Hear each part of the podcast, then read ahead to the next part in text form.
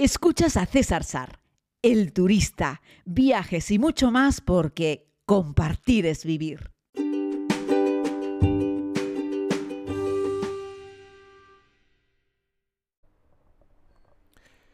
Saludos querida comunidad, les hablo en este nuevo podcast en un viernes eh, desde la isla de Tenerife, aunque por poco tiempo, porque dentro de no mucho comienzo la aventura africana. Nuevamente tendré la oportunidad de visitar Tanzania, pero bueno, eso es algo que les contaré más adelante cuando ya estemos eh, a punto de embarcar o ya sea un viaje más inminente, aunque no falta mucho, eh, sobre todo porque hubo que realizar un cambio entre ese viaje a Uganda y lo hemos tenido que cambiar por un viaje a Tanzania. Que ojo, ¿eh? el cambio tampoco es que se puede decir que esté mal del todo. Pero hoy quiero responder a algunas preguntas que he recibido por parte de la comunidad sobre las salas VIP y si merece la pena o no sacarse una tarjeta de membresía. Bueno, yo soy miembro de Priority Pass. Esto que estás escuchando no es un anuncio, lo digo porque me paso el día entero hablando de empresas que, bueno, que no son clientes, pero que yo creo que merece la pena hablar de ellas o recomendarlas o a veces no recomendarlas, porque ya saben que me gusta ser muy honesto con, ustedes, con, con la comunidad y bueno, y compartir es vivir y me gusta compartir aquellas cosas que yo conozco o un poco conozco a través de los viajes, ¿no? Vamos a hablar sobre las tarjetas de membresía. Generalmente hay varias formas de obtenerla. Una es comprar directamente la tarjeta y otra es que tu tarjeta de crédito te incluya alguna de estas membresías. Vamos primero por la parte corta, tarjetas de crédito. Bueno, hay tarjetas de crédito que te incluyen ya una Priority Pass. Si tienes, por ejemplo, una tarjeta American, American Express Platinum, pues te darán una membresía completa, es decir, sin límite de acceso a las salas. Pero la mayoría de las tarjetas de crédito que tienen Priority Pass incluida, te incluyen una membresía bastante básica, que lo que suele permitirte es acceder a 10 salas al año. Y no tienen ni siquiera la totalidad del abanico de salas VIP que hay. No hay que confundir las salas VIP con las salas eh, de gentileza que tienen las aerolíneas, que también se las conoce como salas VIP, pero no son necesariamente lo mismo. Hay ocasiones en las que las aerolíneas dan acceso a sus clientes preferentes a través de estas salas VIP generales, por llamarlas de alguna manera. En España, por ejemplo, podemos encontrar que en algunos aeropuertos la propia aerolínea Iberia tiene sus salas preferentes para sus clientes VIP y que luego encontramos otras salas que pertenecen a AENA, que son las salas VIP a las que puedes acceder cuando tienes, por ejemplo, una tarjeta Priority Card. Bueno, cuando te sacas una de estas tarjetas Priority Card, como la que yo tengo, estas membresías, tienes varios tipos. Tienes solo tarjeta y pagas cada acceso, tienes la tarjeta con 10 accesos o tienes la tarjeta con accesos ilimitados. Y tú dirás, bueno, si tengo una tarjeta pero sin accesos y los tengo que pagar, ¿no es lo mismo que llegar a la sala y pagar directamente? No, porque estas salas no puedes llegar y pagar para acceder, tienes que ser miembro. Por lo tanto, en cualquier caso necesitarás una tarjeta para poder entrar, aunque tengas que pagar cada uno de los accesos de membresía a la misma.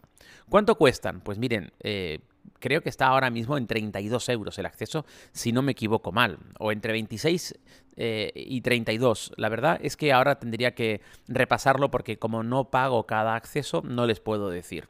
Lo que sí les puedo contar es que un acceso global, es decir, acceso sin límite a estas salas VIP en más de 1.300 salas del mundo, cuesta al año 400 dólares americanos.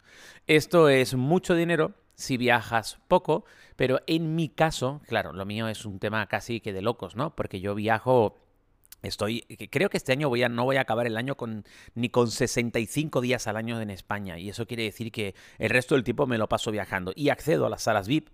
De hecho, les estoy hablando desde una de ellas y bueno, accedo mucho y entonces me sale rentable. Hay que hacer los siguientes cálculos. Si tú eres de los que va al aeropuerto con suficiente tiempo y consumes algo en el aeropuerto, entendiendo que cualquier cosa que compres en el aeropuerto es carísima, igual deberías sentarte y hacer números y ver si viajas mucho y consumes en el aeropuerto, merece merecen la pena estas salas. Estas salas suelen tener Wi-Fi, buenos enchufes para poder enchufarte, suelen tener áreas de, silencio, suelen tener buenas butacas. En algunas de ellas tenemos también incluso duchas, como en algunas salas del aeropuerto de Madrid y de Barcelona. Con el acceso te puedes también eh, dar una ducha en un espacio perfectamente acondicionado. Todas suelen tener comida en mayor o menor medida, algunas solo tienen unos snacks, pero otras tienen, como en Hong Kong o en Bangkok o en algunos sitios, tienen cocineros que preparan comida en vivo y tienes un amplio abanico de eh, comidas para elegir, ¿no? Y la verdad es que es increíble. Hay algunas experiencias en algunas salas VIP, en Asia sobre todo, que es impresionante. Sin embargo, en Estados Unidos la mayoría de estas salas se reducen simplemente a que te canjean el valor de ese acceso por ir a algún restaurante del aeropuerto y poder comer algo. Te dice, bueno, vale por, yo qué sé, 35 US dólar en X restaurante. Tú enseñas tu tarjeta Priority y comes, los primeros 35 dólares van incluidos o si no llegas a los 35, comes gratis, ¿no? Funciona de esa manera. Y luego en la mayoría de los sitios, pues eso, simplemente enseñas la tarjeta, junto a la tarjeta Priority tienes que enseñar la tarjeta de embarque y accedes a la sala. Muchas de ellas tienen un horario restringido, en muchas no puedes estar más de dos o tres horas, pero yo reconozco que jamás en ninguna sala han estado mirándome cuánto tiempo estoy, ni me han ido a buscar para echarme de la sala y decirme, oye César, sabe aquí que llevas ya demasiado tiempo. Viene súper bien cuando de repente te retrasan un vuelo, te vas a la sala VIP y ahí estás. La mayoría de los aeropuertos son lugares muy, muy ruidosos. Cuentan cosas por megafonía, está lleno de gente, hay un trajín y tú estás ahí esperando en una butaca incómoda, generalmente sin enchufe, soportando todo tipo de ruidos. Bueno, para eso vienen muy bien ese tipo de salas. Son más tranquilas, silenciosas, no hay tanta gente por lo general, puedes comer cuanto quieras, suele ser un buffet en el que tú vas vas a demanda lo que necesitas para, para, para, comer, para beber. Suelen tener revistas, periódicos, una buena conexión a Internet. Fundamentalmente es como, ah, estoy en casita.